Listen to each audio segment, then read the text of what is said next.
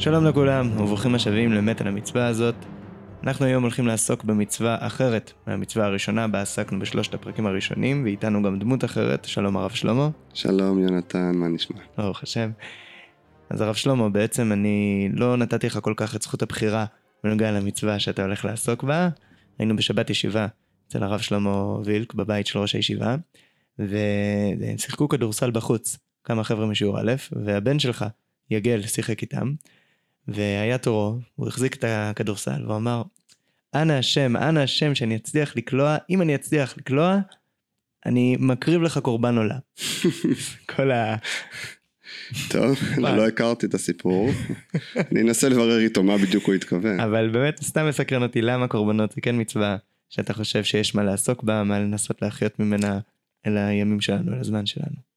כן, אז אה, קודם כל תודה על ההזמנה. זו, זו באמת שאלה טובה, כי אני מרגיש בתוכי, כלומר, אני אתחיל מהצד שאני מבין את ההסתייגות. כשהגמרא מתארת את אה, ארכובותיהם של הכוהנים שטובלות אה, בדם באזהרה מרוב שהיה שם אה, כמויות של דם, אני לא בטוח כמה זה עושה לי חשק. מצד שני, אני גם ברמה האישית, אין לי איזה רתיעה אישית. השתתפתי, אפילו למדתי שחיטה, זה לא משהו שמרתיע אותי באופן אה, גורף, ויש בזה גם צד שמושך אותי. לכן אני, כלומר, אני באמת, אני באמת תוהה גם אל מול עצמי, שמצד אחד יש לי משיכה למקום הזה, ומצד שני אני גם מבין את הרתיעה ואפילו בעצמי חש אותה לפחות כמשהו אה, גרנדיוזי או משהו רחב מאוד של עולם של קורבנות, זה לא הדבר שאני הכי משתוקק אליו.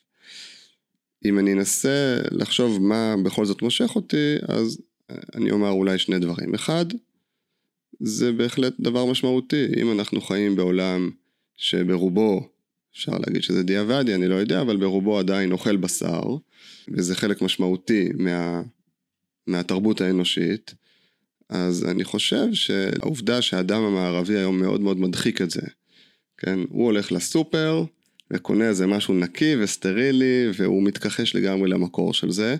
בעיניי זה לא דבר נכון. זו הכחשה של, קודם כל של מה שאני עושה. אני חושב שהרבה יותר נכון לזכור מאיפה זה הגיע.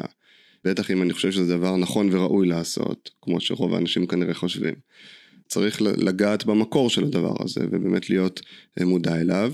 וכאנשים דתיים, אז גם הקדוש ברוך הוא חלק מהמרחב הזה. חלק מהמרחב הזה שיש בתוכנו, סביבנו בעלי חיים, אנחנו גם שוחטים אותם ואוכלים אותם, זה משהו שהוא, אני חושב, משמעותי אה, לתת מקום למרחב הזה. אבל יותר משמעותי מזה, בעיניי, וזה כבר קשור לבית המקדש באופן כללי, זה שבעיניי הדבר המשמעותי שאיבדנו עם חורבן הבית, זה שהצטמצמנו למרחבים מאוד מאוד אה, מסוימים בחיים הדתיים שלנו. אם אני בודק, אני חושב שכל חמשת החושים אה, היו מופעלים כשאדם ביקר בבית המקדש, כשאדם עלה לרגל. הוא חייב ללכת יחף, הוא צריך לחוש את האדמה, הוא כמובן עובד גם עם הידיים וגם עם הרגליים, זה חוש המישוש. הוא רואה, האסתטיקה בבית המקדש הייתה מאוד משמעותית, הזהב, המבנים המפוארים, התיאור של הגמרא על גלי הים, במבנה שאנחנו גם יודעים היסטורית, כן, המבנה של הורדוס. אה, אז כמובן שחוש הראייה עובד חזק מאוד. חוש הריח, יש את הקטורת שהייתה חזקה מאוד, יש ריח של בשר כנראה שניצלה, אה, שמריחים גם אותו, אז חוש הריח עובד חזק. השמיעה, הלוויים שרים, הרעש של הכלים, התיאור החצוצרות, התיאור של פתיחת השערים ששמעו עד יריחו, ו... וכן על זו הדרך. וגם חוש הטעם, אדם אוכל את הבשר, אוכל, כהנים גם אוכלים את המנחה, כן, אבל אה, אוכלים גם, כמובן מטבלים את הדברים ואוכלים סעודה, אם זה ביקורים, אם זה אה, מעשר שני, כל מיני דברים, אדם שמגיע לירושלים בעצם עובד עם כל החושים. והחורבן של הבית גרם לזה שהצטמצמנו למרחב מאוד אינטלקטואלי, למרחב שאנחנו עובדים עם הפה בעיקר במובן של הדיבור, פחות במובן של הטעם, למרות שיהודים גם תמיד אהבו לאכול, במועדים ובאירועים, ועם האוזניים אנחנו צריכים לשמוע, לשמוע, קבל את המסורת, לשמוע אותה, ו, ושאר המרחבים אני חושב הצטמצמו ואולי אפילו כמעט הוכחדו. אני רואה היום שבעולם שלנו, ברוך השם, אנחנו, הגוף מוצא את מקומו, כמובן עם הרבה ניסוי וטעייה, ויש בזה הרבה גם מסכים והרבה קליפות, אבל אה, ככה באופן עדין אנחנו לומדים, הרבה אנשים בעולם הדתי לומדים אה, מחדש את הדבר הזה שנקרא גוף, את כל החושים שלנו, איך אנחנו משתמשים בזה בתפילה, בעבודת השם, במרחבים אה, דתיים נוספים. ובעיניי זה חלק מה...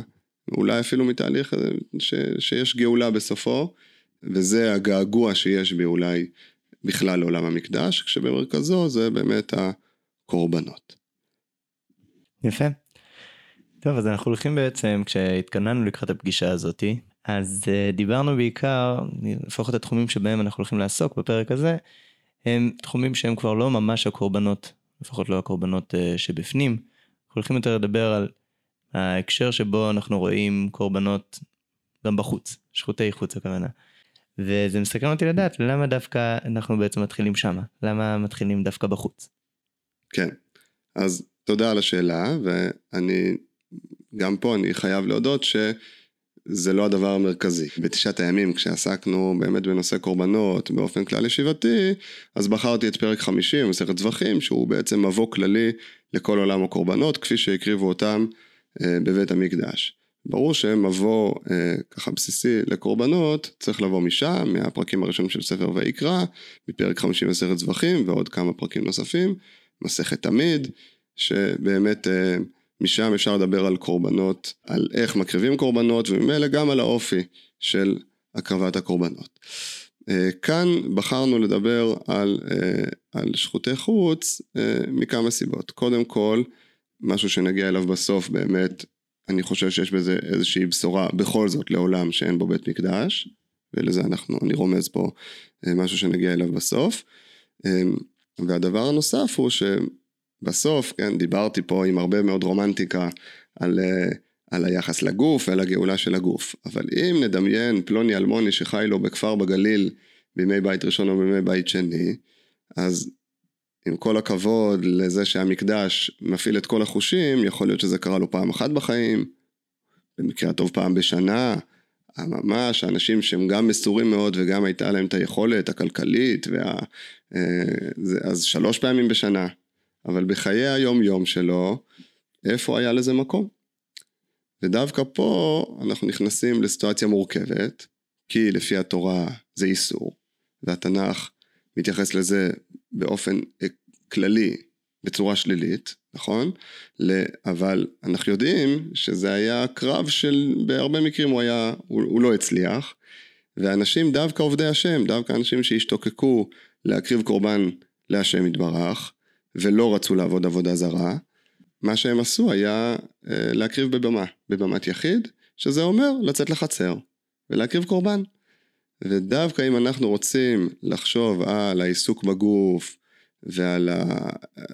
נכון שלא כל החושים שתיארתי קודם, לא יודע כמה אסתטי זה היה ואני לא יודע, אני משער שלא היה שם קטורת ולא עמדו אה, עשרות לווים ושרו ועדיין אני חושב שהמקום המרכזי של הקורבן כמפעיל חושים נוספים, כ, כדבר שהוא פיזי מאוד בעולם של היחיד בא לידי ביטוי דווקא, בד... דווקא בדבר הזה שבאמת מתואר לרוב כאיסור אמ, של שחוטי חוץ, של הקרבה בבמה. אז בואו באמת נתחיל מהמקום הראשון שבעצם אולי מרמז לנו לאופי שבו זה התרחש בעצם כבר במקרא, או זה באמת סוג של אה, פסוק חמוד לשמוע איך הוא מתייחס ככה לעבר. בדברים פרק י"ב, אז יש פסוק אה, חמוד כזה שאומר לא תעשון ככל אשר אנחנו עושים פה היום. כן, זה כאילו כבר מתייחס אל העבר, אז בהקשר הכללי של הפרק הזה, ובמתח, אני לא יודע, אולי לספר ויקרא, תוכל קצת לספר לנו מה שקורה שם. טוב, אז יש פה באמת אה, איזה קושי גדול בפשט. כי אם מסתכלים בויקרא י"ז, אז זה נראה די ברור שאין דבר כזה אכילת חולין. כל, אה, של בהמות, כן? חיות זה ציד, זה בכלל לא קשור, זה לא שוחטים את זה, אלא צדים, ואז צריך לכסות את הדם. בהמות שוחטים, ואת הדם מכניסים לתוך אוהל מועד ונותנים על המזבח. כלומר, אם אדם רוצה עכשיו לעשות מסיבה, סיום ש"ס, הבן אה, סיים תואר ברפואה, לא יודע מה, מאיזושהי סיבה, הוא רוצה לעשות מנגה לחבר'ה, אז תמיד תמיד תמיד האופציה היחידה שיש לו זה להפוך את זה לקורבן שלמים. הוא שוחט, לוקח את הדם, מכניס את זה לאוהל מועד על המזבח, כמובן יש מתנות כהונה, יש הימורים, ואת כל השאר הוא אה, לוקח לעצמו ולחבר'ה ועושה מנגל. אין שום רמז לכך שאפשר להקריב מחוץ לאוהל מועד. ומי שקורא בפשטות את הפרק הזה, מגיע למסקנה שבכל שנות המדבר, כך הייתה החובה, כמו שמתואר בויקרא, להקריב את הקורבנות רק בתוך אוהל מועד. לעומת זאת, כמו שהקראת פה, אז לקראת הכניסה לארץ, משה רבנו מזהיר שלא להקריב בבמות, כן? הפסוקים הבאים, או סליחה, כמה פסוקים קודם, כן? לא תעשון כן להשם אלוהיכם, כי אם אל המקום אשר יבחר אדוני אלוהיכם מכל שבטיכם לשום את שמו שם, לשכנו תדרשו ובאת שמה, ועבדתם שמה עולותיכם וזבחיכם וכולי, ואכלתם שם לפני אדוני אלוהיכם, לא תעשון ככל אשר אנחנו עושים פה היום. אז מכאן משמע שלקראת הכניסה לארץ ובניית הבית באותו מקום אשר יבחר השם, יהיה אסור להקריב ולאכול מחוץ למקדש. בסדר? בהמשך התורה גם מתירה לאכול בשר, כן? עם שחיטה ללא קורבן, זה כבר סיפור בפני עצמו, ואז אומרים לא תעשון ככל אשר אנחנו עושים פה היום, סימן שהיום כן יש היתר להקריב מחוץ, ל... מחוץ למקום אשר, מחוץ למזבח ול... ולמשכן, זה פרשנים עסקו בזה, לא ניכנס עכשיו, זה, זה סוג של פלונטר, בסדר? נשאיר את זה פתוח, בהמשך אנחנו נראה שמבחינת חז"ל באמת בימי המדבר היה איסור שחוטי חוץ, כלומר הם הולכים יותר עם הפשט של ויקרא ולא עם הפשט של דברים, אז איך מסבירים בזה? לא ניכנס לזה, רק כרקע אנחנו נבין שיש פה איזשהו קושי. מה שיותר משמעותי בעיניי זה עצם הציווי. בסדר? הציווי הזה של שלא תעשו ככל שאנחנו עושים פה היום איש כל השאר בעיניו, אלא כל קורבן צריך להביא לתוך המקדש, הוא כבר משמעותי מאוד. ושוב, זה נכון גם אם אני הולך עם ויקרא י"ז. כי בויקרא י"ז זה באמת די פשוט. כולנו נמצאים במחנה סביב אוהל מועד. מה המרחק? חצי קילומטר, קילומטר, שלוש פרסאות, בסדר? אולי, אולי קצת מבאס, אבל זה לא שאנשים שכן, כל יום עשו מנגל. לא כל יום הבן סיים את התואר ברפואה. אז כשהוא סיים את התואר ברפואה, בן אדם ישקיע וייכנס עד אוהל מועד, מרחק של חצי שעה הליכה, שעה הליכה, יכניס את הדם, כן, יזרוק את הדם ויעשה את העל האש כמו שהוא אוהב. ברגע שנכנסים לארץ, והארץ היא גדולה או רחבה, הדרישה להקריב קורבנות רק בבית המקדש, היא דרישה מאוד מאוד מאוד מאוד תובענית ומאוד דרמטית. הסכנה שבה אנחנו אומרים לאנשים, אתם לא תחוו את עבודת השם ביומיום שלכם, היא סכנה מאוד גדולה.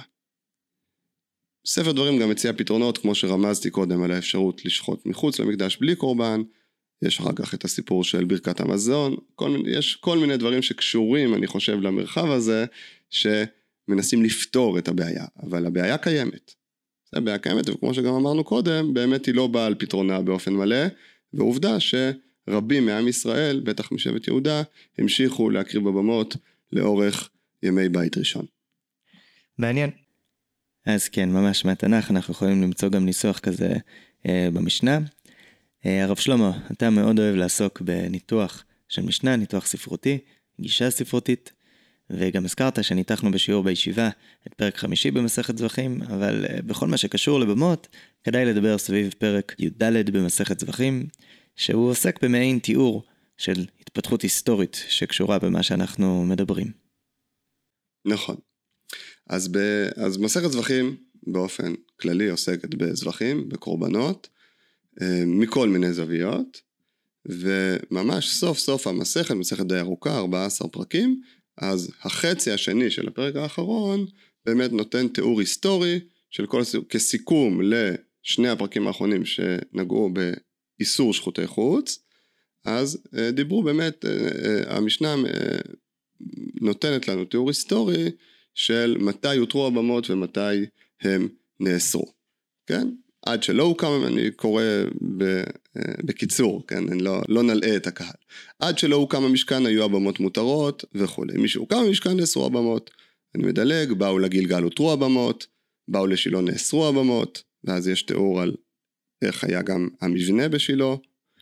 באו לנובל לגבעון הותרו הבמות, באו לירושלים נאסרו הבמות ולא היה להם עוד היתר.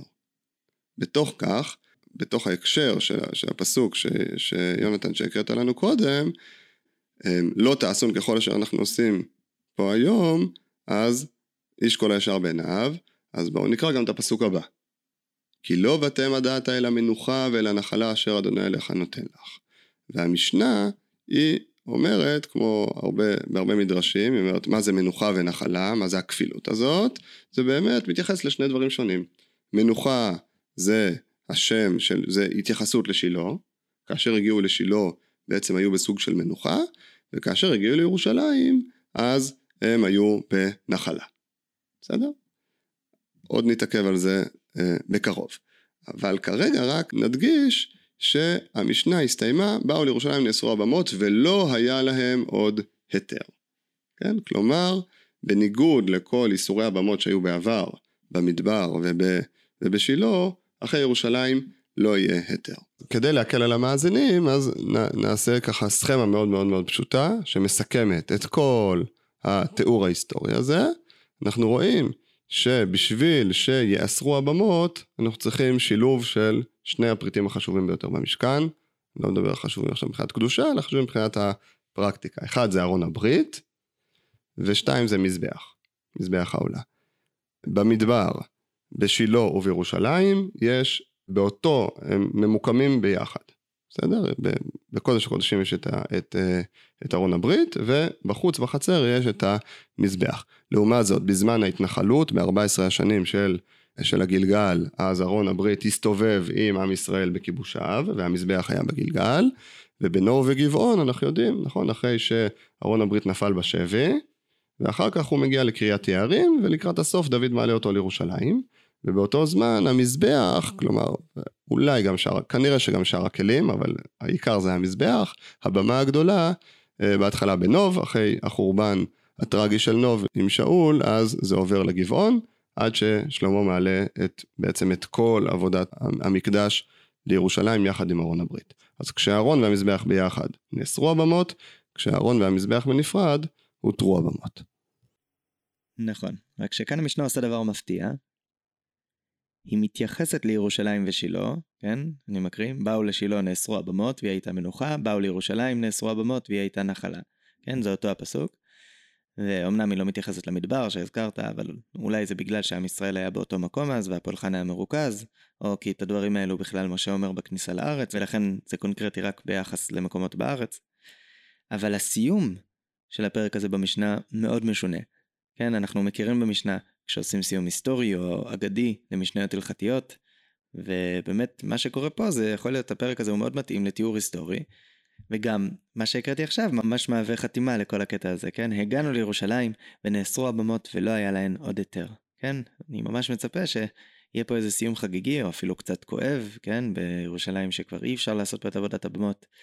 איזשהו סיום שמערב בתוכו, יתממש במהרה בימינו, משהו כזה. אבל המשנה שלנו באופן מפתיע מוסיפה עוד שתי משניות. ושתי המשניות הללו עוסקות ממש במשהו שאפשר להגדיר אותו כהלכות במה. כן, מדברים על אה, שעת איסור במות מול שעת היתר במות, מדברים על ההבדלים בין במה גדולה לבמה קטנה, על ההבדלים בקורבנות ציבור וקורבנות יחיד בבמה, על שאלות כמו האם יש מנחה בבמה, אז מה, מה בדיוק קורה כאן? כן, כי אפשר לשאול על כל סדר קודשים, אם הוא רלוונטי או לא, ולמה תנאים הרבו לעסוק בו אחרי חורבן הבית, אבל באופן די פשוט אפשר להגיד, בסדר, מהרה יבנה המקדש, וזה שוב פעם יהיה רלוונטי. לעומת זאת, מול הבמות, ניתן אולי לדבר על איסור שחוטי חוץ, אבל לא רק שזה לא רלוונטי, אלא שהמשנה אמרה לפני רגע, לא היה להן עוד היתר. זה לא יהיה רלוונטי לעולם. אז אי אפשר שלא לחשוב על הפספוס, שהוא ענק, כן? יכולנו לסיים עם איזה אגדה, עם איזה איחול. יש פה איזה כיוון אחר לגמרי שהמשנה הולכת בו. אז אם תוכל אולי לנסות uh, להסביר לנו מה בדיוק קרה כאן. כן, קודם כל הזכרת קודם את, אה, את החיבה שלי ואת עיסוקי הרב במשנה, אז ניתן קרדיט um, למקור, תרתי משמע, בסדר? כי במקרה הזה אני כמובן הולך בשיפולי גלימתו של אבי מורי, הרב דוקטור אברהם וולפיש, שזה מפעל חייו, כן, הלימוד והפירוש של המשנה, בדגש על המבנים הספרותיים. מבנה העריכה, רבי יהודה הנשיא עורך את המשנה, ו... הוא העריך להוכיח וממשיך אה, לעשות את זה, כן, ממשיך להוכיח את הדברים האלה, שרבי יהודה הנשיא הכניס גם שיקולים ספרותיים אה, ושיקולי משמעות בתוך דרך העריכה של המשנה. ופה זה גורם לנו להעלות קושייה מאוד גדולה. ובאמת הפספוס פה הוא אדיר, יכולנו אמ, אה, לסיים את המשנה גם עם אגדה יפה, גם עם איזה ייחול, עם איזה תחושה של הקשר היסטורי. זה באמת סיומת מאוד מוצלחת למשנה. ובמקום זה נתנו כמה הלכות אה, מדוקדקות ובמחילה גם קצת קטנוניות, שבהגדרה הן לא רלוונטיות בשום הקשר וגם לא יהיו רלוונטיות לעולם, ובזה מסתיימת המסכת. זו תחושה חמוצה מאוד של אה, סיום מסכת. אז במקרים כאלה, ובאמת עשינו את זה בשיעור שלך, מרבדי משנה בישיבה, כשהיינו לומדים ככה, כדאי לפתוח את התוספתא, שהיא חיבור מקביל למשנה, שהתפקיד שלו לא בדיוק מוגדר בצורה אחידה מול המשנה, אה, ולראות מה קורה שם. אז מה, מה קורה בתוספתא, נגיד בשלב הזה של הסיום של העיסוק הזה בקורבנות? טוב, אז באמת התוספתא פה יכולה ללמד אותנו הרבה מאוד דברים. קודם כל, באמת בצורת העריכה. התוספתא, הפרק הרלוונטי בתוספתא זה פרק י"ג, הוא, אה, קודם כל הוא מתחיל עם התיאור ההיסטורי. מה שאנחנו סיימנו איתו במשנה, אז אה, הפרק מתחיל עם תיאור היסטורי, מפורט יותר, כמו הרבה פעמים בתוספתא היא גם מפורטת יותר ומוסיפה עוד דברים. אז התוספתא התחילה עם, כמו שאמרנו, עם תיאור היסטורי. אחרי התיאור ההיסטורי, קודם כל אין את האמירה, עד כמה שאני מזהה, אין את האמירה כמו במשנה, שאין, שלא יהיה יותר יותר במות. ומה שיותר מצדיק אולי עיסוק נרחב בהלכות במה, כמו שגם התוספתא עושה, כלומר במקביל למשנה, היא גם עוסקת בהלכות, מה שקראנו לו אה, הלכות במה, בין במה גדולה ובמה קטנה ודברים אחרים, אבל בסוף היא כן הולכת, היא חוזרת להקשר האגדי. ופה היא מציגה בדיוק את אותה דרשה שהמשנה ככה הזכירה בין השורות באיזה סוג של סוגריים ששילה היא מנוחה וירושלים זו נחלה, אז התוספתא הקדישה לזה פסקה שלמה, ובמקרה הזה, אז אני חושב שהתוספתא ממש הרבה יותר מובנת. גם בזה שזה פחות מופרך להתעסק בהלכות במה אם לא אמרת במפורש שזה אסור, למרות שמן הסתם גם התוספתא חושבת ככה, אבל יותר מזה שאחרי שדיברנו על כל הבמות, חזרנו לדבר על ירושלים, ואנחנו יש פה דרשה של פסוקים, שלפחות על פניו, ועוד רגע אולי אני אציע כיוון אחר, אבל על פניו היא לא הלכתית, היא אגדית, והנה, כן, תראו איזה סיומת יפה, כן, מנוחה זה ירושלים, שנאמר כי בחר אדוני בציון וגומר, זאת מנוחתי עד, שם ישב כי הביתיה. וזהו, וכך מסתיים לו הפרק.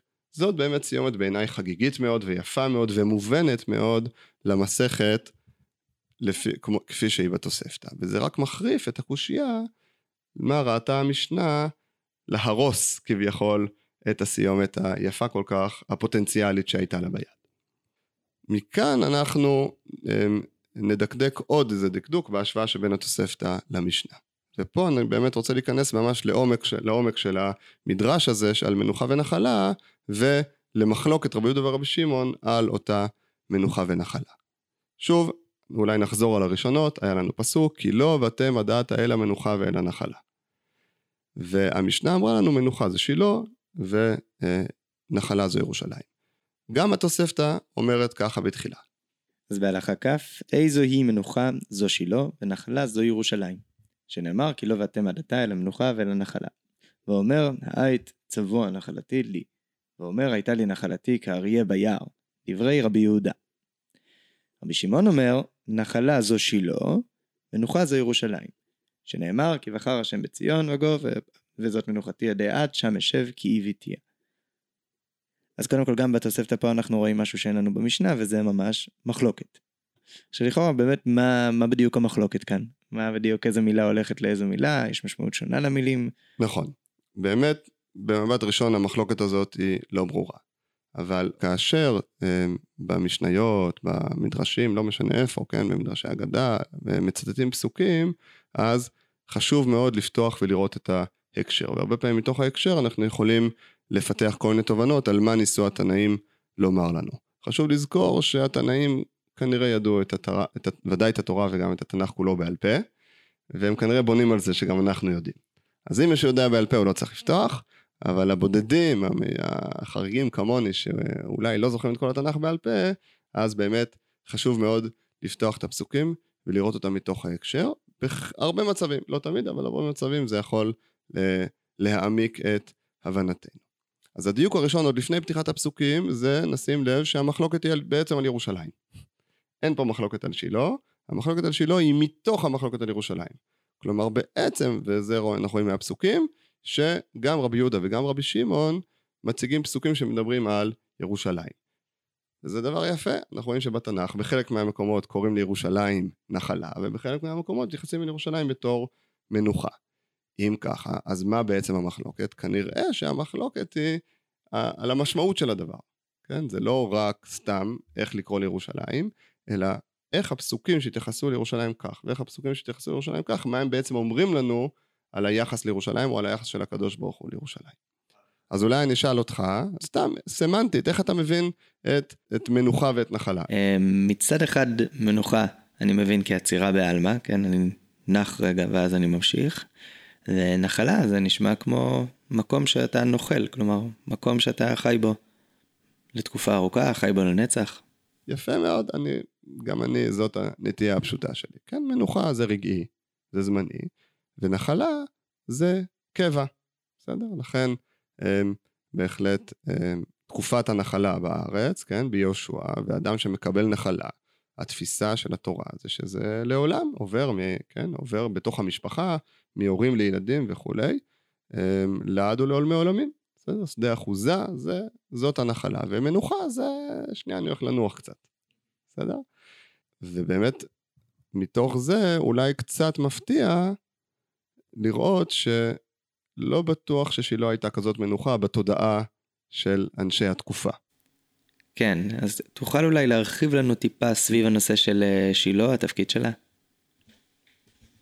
אוקיי, okay, אז באמת זה קצת גלישה, אבל זה משהו שהוא באמת אה, משמעותי לי, להבין את הדבר הזה, להבין את התודעה של עם ישראל בכל המאות שנים הללו, כן? שאנחנו, אנחנו קוראים ספר יהושע, ספר שופטים וספר שמואל, טוב, ספר שמואל כבר רק בתחילתו, אבל צריך להבין, כן? קודם כל המשנה בעצמה אומרת ששילה זה היה מבנה אבן, ורק התקרה הייתה, אה, כן, בית של אבנים מלמטן ויריעות מלמעלן. אז יש פה מבנה אבן, זה כבר ציור אחר מאשר איך שאנחנו מתארים את המשכן כמשהו שהוא מתפרק נורא בקלות ואפשר לנדוד איתו. אבל גם מצד השנים, אנחנו מדברים על מאות שנים. בתודעה של אדם שאין אה, כתיבה היסטורית, שאין, אה, לא יודע, אה, סרטים על, כן, זה נצח. ילד שגדל בזמן, אה, בימי השופטים, הוא, מאיפה, מאיפה הוא מקבל תודעה היסטורית, אם בכלל? מסבא שלו, נכון? שמספר לו על סבא שלו, שמספר על סבא שלו, ובמקרה הזה הסבא שלו מספר לו שסבא שלו סיפר לו שהסבא, לא יודע, עשה חלקה בשילה, או, או עלה לרגל לשילה, או לא עלה לרגל, אבל לשילה. אמ, ומהבחינה הזאת זה נורא חשוב לזכור את זה. כשאנחנו פותחים ספר דברים, הרי ירושלים לא מוזכרת בתורה. כהקשר של בית המקדש, מוזכרת בהקשרים אחרים. ומה נאמר בעיקר בספר דברים? המקום אשר יבחר השם. כשאדם פותח תורה, אם זה בכלל קרה, וקורא המקום אשר יבחר השם, ברור לו שמדובר בשילה. ברור שזה, שזאת, שזאת התודעה של אה, שבטי ישראל בתקופה הזאת. ולפני כמה שנים נתקלתי באיזה מאמר קצר של אה, שני אנשים, כן, שני ידידים שלי, שבעצם ניסו לחקור איפה היה העזאזל של שילה. בסדר? על ירושלים כתבו על זה לא מעט, לאן הכהן, הכהן היה הולך מזרחה לכיוון מדבר יהודה כדי אה, להשליך את השעיר לעזאזל מצוק, וצריך כמה תנאים, וצריך מרחק מסוים וזה, ועשו על זה כל מיני מחקרים. פתאום הם האירו את עינינו, שאם אנחנו 200, 300, 300, למעלה מ-300 שנה בשילה, גם שם היה כנראה מקום כזה. הם הלכו ככה מקידה, מזרחה, ו, וניסו, הציעו איזשהו מקום שהוא באמת מאוד מאוד מאוד סביר, אם הולכים משילה לכיוון מזרח, לכיוון בקעת הירדן, זה גם אזור מאוד מאוד אה, מצוקי. אבל יותר מהקוריוז הזה, זה המחיש לי עד כמה אנחנו צריכים לזכור ששילה זה המקום אשר בחר השם, למשך הרבה מאוד שנים. ממילא העזיבה של שילה היא דבר דרמטי. כן? עד כדי כך שירמיהו, כשהוא מנסה לשכנע את עם ישראל שלצערו הרב חורבן הוא דבר פוטנציאלי, הוא אומר להם תלכו, כן, תלכו למשכן ישר בשילה, תראו, גם שם אף אחד לא האמין שזה יכול להיות נטוש, גם, גם שם אף אחד לא האמין שהשם יעזוב את זה. ובאותה מידה אתם צריכים להאמין שאם אתם תמשיכו את מעשיכם הרעים וכולי וכולי, אז הקדוש ברוך הוא חס ושלום יעזוב גם את ירושלים. עד כאן סוגריים על שילה. אז עכשיו אנחנו um, מתבוננים בתוספתא, אז הדבר הראשון שחשוב לראות זה שהמחלוקת תהיה על ירושלים, כן? הפסוקים כולם מדברים על ירושלים ושילה זה נגזרת, כן? על דרך השלילה. אם ירושלים היא נחלה, שילה היא מנוחה, ואם ירושלים היא מנוחה, אז שילה היא נחלה. אז בואו נפתח את הפסוקים. הפסוקים שרבי יהודה מזכיר, העי צבוע נחלתי לי, הייתה לי נחלתי כרבי ויער, זה נמצא בירמיהו בפרק י"ב.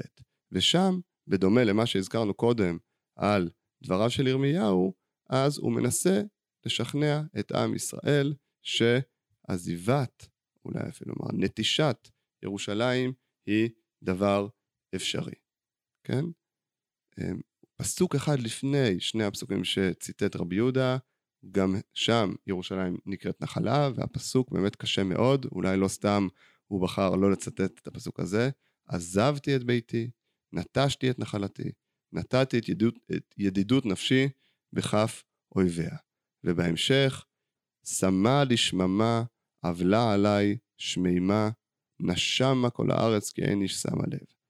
כן? ועוד אחר כך, אפילו, ב, אפילו בנחמה שמגיעה בסוף, בפסוקים אה, אה, י"ד אה, ט"ו, כן? אז, אה, והיה אחרי נוטשי אותם, אשוב וריחמתים ואשיבותים איש לנחלתו ואיש לארצו. בסדר? אז נכון שזה יקרה מתישהו, אחרי הנטישה תחזור ותהיה גאולה, אבל ברור שהמוקד פה של הפסוק זה שנחלה זה דבר שאפשר לנטוש אותו.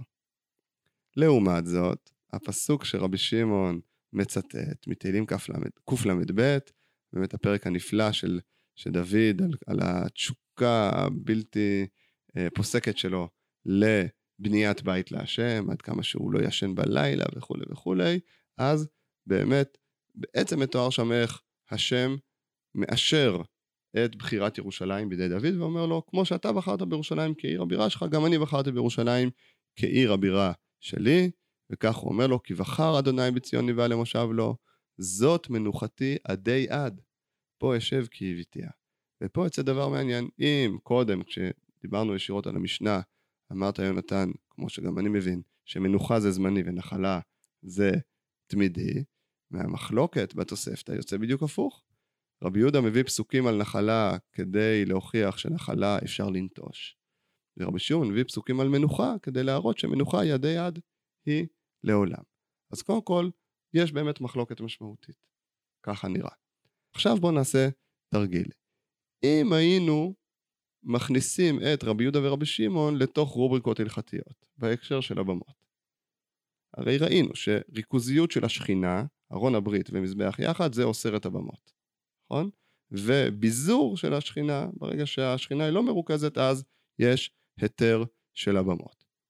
אז עכשיו, אם ירושלים היא מנוחת עדי עד, אם הקדוש ברוך הוא לא משנה מה נשאר בירושלים, ממילא זה ברור שלעולם לא יותרו הבמות. כי בין אם יש בניין ובין אם אין בניין, בין אם יש מזבח ובין אם אין מזבח וארון ברית, הקדוש ברוך הוא נשאר שם וממילא הקדושה היא ריכוזית. לעומת זאת, אם הקדוש ברוך הוא נטש את נחלתו, ופה אני מזכיר שגם את שילה זה, אותו, זה אותה פעולה, כך כתוב בתהילים, ויטוש משכן שילה, אז כמו שהוא נטש את שילה, כך הוא נטש את ירושלים לפי ירמיהו, אז בעצם רבי יהודה בא לומר, כרגע השכינה לא נמצאת בירושלים, היא לא נמצאת באופן ריכוזי בשום מקום ספציפי. ממילא צריך להתיר את הבמות. כך הייתי רוצה להציע. אם הייתי מכיר רק את התוספתא, מתעלם מכל שאר הדברים שאני מכיר, אז מה שהייתי מציע, שאולי יש פה אפילו מחלוקת הלכתית, שרבי יהודה בעצם רוצה להתיר את הבמות אחרי חורבן הבית, ורבי שמעון אומר, מרגע שהגענו לירושלים זאת מנוחה, מנוחה היא עדי עד, ולכן אין יותר היתר לבמות. אלא מה? פה יש לנו בעיה. כי אם אנחנו חוזרים למשנה, אז התנא שמתאים יותר למשנה הוא רבי יהודה ולא רבי שמעון. כי בפשטות המשנה אמרה שמנוחה זה שילה ונחלה זו ירושלים, בדיוק כמו רבי יהודה. פה יש לנו שתי אפשרויות, אני חושב. אפשרות אחת, היו עוד תנאים בעולם. זה שהתוספתא הציגה לנו רק את שיטת רבי יהודה ורבי שמעון, זה לא אומר שלא היו עוד תנאים. בשביל לחזק את האפשרות הזאת, אני אעיר שהגמרא מביאה ברייתא, שבה יש עוד שתי דעות, כן, על החלת המילים מנוחה ונחלה. אחד אומר, זו וזו שילה, ואחד אומר, זו וזו ירושלים. טוב, זה בכל זאת קצת קשה, לפחות בהקשר אחד, כי לפי הגמרא, מי שאומר זו וזו ירושלים זה רבי שמעון. אז יש פה כנראה מחלוקת בין הבבלי לבין התוספתא, מה שיטת רבי שמעון. אבל עצם זה שיש עוד שתי דעות, אחד שאומר זו וזו שילה, ולא ניכנס עכשיו לפלונטרים שזה יוצר, ולמה בכלל לעשות כפילות, והגמרא דנה בזה, זה, זה אומר שיכול להיות שיש לנו עוד תנאים, בסדר? זה שרבי יהודה אומר שירושלים זו, ששילה, סליחה, זו מנוחה וירושלים זו נחלה. וגם המשנה אומרת את זה עדיין לא אומר שזה אותו אחד. זאת אופציה ראשונה. אבל אני חושב שיש עוד אופציה. אופציה נוספת, שבאה ואומרת, זה אותו תנא. ואותו תנא אמר דברים שהם, מבחינת המוזיקה שלהם, מבחינת ההקשר הנפשי שהם יוצרים, הם אולי סותרים. אבל הם לא סותרים מבחינה הלכתית. כלומר, רבי יהודה באמת חושב שמבחינה הלכתית אין יותר היתר במות. למה? הקדוש ברוך הוא הגיע לירושלים ואי אפשר יותר לבזר את הקדושה בצורה של קורבנות. אוקיי, okay, אז התחלנו מאיזשהו קושי, נגיד ככה, הקושי היה מאוד ברור ועכשיו התשובה אני רוצה רק יותר להבהיר אותה גם. אז במשנה יש לנו קביעה גורפת שאין יותר היתר במות, ככה זה נגמר. ואז מיד פתאום שתי משניות שעוסקות ממש בהלכות במה. בואו נדבר על איך זה עובד הלכות במה. וזה עניין של תימה. זה מאוד משנה. ועכשיו לאור התוספתא אנחנו מבינים שבעצם מדברי התנא אנחנו שומעים מעין דבר והיפוכו. איזושהי אמירה הלכתית על זה שאין יותר יותר במות. מצד שני, איך אמרת יפה, מוזיקה שממנה נשמע דווקא שיש המון עיסוק בבמות, יש איזושהי סיבה לעסוק עדיין בבמות. אז מה הפער הזה מפרנס? מה הוא עושה בדיוק? מה אתה חושב שהוא מסמן? טוב, אז באמת אני רוצה להציע, וזו פרשנות שהיא, אפשר להציע עוד פרשנויות בהחלט, אה, אבל ההצעה שאני באמת חשבתי עליה, זה שיש אה, הרבה פעמים פער בין ההלכה, שהיא לפעמים קשורה למסורת, והיא קשורה לכל מיני שיקולים, והיא גם, גם כמובן מתווה דרך אה, רעיונית, לבין כל מיני רעיונות עומק שאנחנו רוצים הרבה פעמים להציב בתוך ההלכות או סביבן, ולא תמיד הן הולכות יד, יד ביד עם ההלכה הפרקטית, לפעמים הן דווקא חתרניות, לפעמים הן דווקא רוצות לומר לי, כן אולי אני אציע דוגמה שהיא באמת באמת קשורה, אנחנו רואים מתח גדול בין תפילת קבע לתפילת החנונים. וכן רבן גמליאל מציב את תפילת הקבע, ורבי אליעזר, בברכות בפרק רביעי, אומר, העושה תפילתו קבע, אין תפילתו תחנונים, וניכר שזה מחלוקת הלכתית. הוא חושב שאסור לקבוע תפילות, כי ברגע שאתה קובע נוסח ואתה קובע זמנים, אז אתה מונע את, ה, את הדיבור הספונטני שאדם שפונה אל אלוהיו. ההלכה קובעת את התפילות, ועם זאת חז"ל כל הזמן מאתגרים את תפילת הקבע בניסיון שהיא תמשיך להיות בכל זאת תחנונים במידה כזו או אחרת. אז למרות שזה מוצג כסתירה, יש קבע מול תחנונים, עדיין מנסים לשלב את השניים. כן? יש תפילת קבע, ממסדים את התפילה, אבל מנסים לחתור בתוכה, כן? גם את מקום התחנונים. אז אני מציע שיש פה אולי דבר דומה, כן? מבחינה הלכתית אין יותר במות. המשנה אסרה את זה באופן מפורש. אבל התנועה הנפשית של במה, המקום שבו אדם אמ, כמו שאמרנו, נשאר מחובר לעבודת השם בביתו, בחצר ביתו, עם אשתו וילדיו, בכל, בהקשר המאוד מאוד מאוד ביתי וקהילתי, זה דבר שהוא קריטי.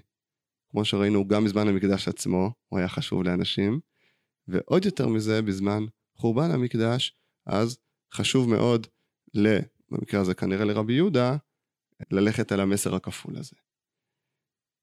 באופן כללי אני מזהה מהלך כזה אצל חז"ל, בעיקר בעיסוק בענייני קודשים, בענייני בית המקדש ו- וכל העיסוק בקודשים, של uh, מהלך כפול, של מצד אחד לעודד, לשמר, או אפילו להגביר את התשוקה למקדש. מדברים על המקדש הרבה מאוד כדי שתמיד נרצה לחזור אליו, ותמיד נרצה לקיים את ההלכות המרובות ש, uh, שקשורות בו. ומצד שני, גם לתת אלטרנטיבה, גם לתת אפשרות לעולם דתי במרחב שאין בו בית מקדש. הדבר הכי הכי בולט זה תפילה. תפילה היא הרבה פעמים גם כנגד קורבנות, וגם היא משהו שעומד אה, בפני עצמו. ואני מציע שגם פה יש דבר כזה. בסוף התפילה היא יותר דומה להקרבה בבמה מאשר להקרבה בבית המקדש. אמנם זה קורבנות תמיד, אנחנו דורשים שזה קורבנות תמיד, אבל בסוף אדם עומד אל מול עצמו, במיוחד בתפילת עמידה, שזה כביכול הכי כנגד הדבר הציבורי. חשוב תפילה בציבור, אבל גם בתוך התפילה בציבור זה הרגע הכי אינטימי, זה הרגע הכי אה, אינדיבידואלי. אדם עומד אל מול עצמו בלחש ומדבר עם הקדוש ברוך הוא ברמה אישית. ודאי שהאפשרות להתפלל בבית, בחצר, בכל מרחב שהוא, זה עוד יותר ממחיש דווקא, זה יותר דומה לבמה ולבמת יחיד מאשר ל, אה, לעבודה בבית המקדש. והעובדה שרבי יהודה אומר לנו, תדעו לכם, נחלה זו ירושלים, ולכן אסור להקריב במות אחרי, גם אחרי שבית המקדש נחרב. ומצד שני, הפסוקים שהוא מביא רומזים לכך שהקדוש ברוך הוא לא נשאר בירושלים. ויש בזה הרבה כאב, אבל יש בזה גם צד שבו אם הוא לא בירושלים אז הוא בכל מקום. וברגע שהוא נמצא בכל מקום, אז אני יכול לפנות אליו מכל מקום. ולכן גם אחרי שתיארנו איך אסור להקריב בבמה, אז אנחנו ממשיכים ואומרים, תדעו לכם, במה עבדה ככה והיא עבדה ככה, והיה מותר לעשות בה ככה והיה אסור בה לעשות ככה, כדי שבן אדם יחזיק בראש את הדבר הזה, כן? כדי שהלומד ידע לתרגם את זה גם לעבודת השם הנוכחית שלו. אני אולי יכול להציע לאנשים שכאשר הם מתפללים, שלא רק ילכו עם הדבר הרגיל, כן, ונשלם עפר שפתנו, ויחשבו על הקורבנות שהייתי מקריב בבית המקדש יחד עם כולם, או אפילו לא אני, אלא הכהן בשם כל עם ישראל, קורבן התמיד וכולי, אלא שיעיינו קצת בהלכות במה, וידמיינו, כן, איך אני, אם היה עכשיו במה, ממש לדמיין איזה דמיון מודרך כזה, אם היה עכשיו מזבח מחוץ לבית שלי, איך אני בונה את המזבח, איך אני, איך אני מקריב עליו אה, קורבן, ולנסות לראות איך זה נכנס בתוך התפילה האישית שלי. איך דווקא הפרקטיקה האינדיבידואלית, הפנייה הישירה והאישית אל הקדוש ברוך הוא, איך היא יכולה להיות מתורגמת לתוך עולם התפילה של ימינו. טוב, תודה רבה, הרב שלמה. מאוד שמחתי לשמוע את הדברים שלך. אז חברים, בהנחיית הרב שלמה ראינו כיצד התנסחות משונה במשנה יכולה להוליד כמה מחשבות בעקבות עבודת השם, שבסופו של דבר מתחילה מהקבוע מן המרוכז, וכיצד כבר במשנה, בדיני הקורבנות, בניסוחים שלהם, יש פה איזשהו שימור של מתח מסוים שמפרה את עבודת השם. גם שמירה על יסודות קבועים וגם לוודא שהמקור לא מתייבש. אני אוסיף בחצי מילה שהיה לי חשוב מאוד, ככה דיברנו כמה פעמים כמה שידלתי את הרב שלמה להגיע ולדבר פה, זה בגלל שהחילוק הזה חשוב. יש היום איזושהי נטייה לפרש המון דברים בצורה מילולית, רוחנית. והיום אני חושב שמה שעשינו פה זה להעמיד ככה את עבודת הקורבנות כדבר קבוע וממשי, חומרי, שממנו יוצא יסוד אחר, שהוא במבט ראשון נראה נבדל לגמרי, הרעיון של תפילה. אבל דווקא בגלל זה מעניין לראות את העובדה שזה יושב על אותה תשתית רוחנית. איפה זה משאיר אותנו ביחס לקורבנות עצמם, ולא ביחס לשחוטי חוץ שלהם, זו שאלה אחרת. גישות שונות לקדושה, ובפרק הבא באמת נדבר קצת יותר על זה, על הקדושה עצמה. תודה רבה הרב שלמה. תודה רבה.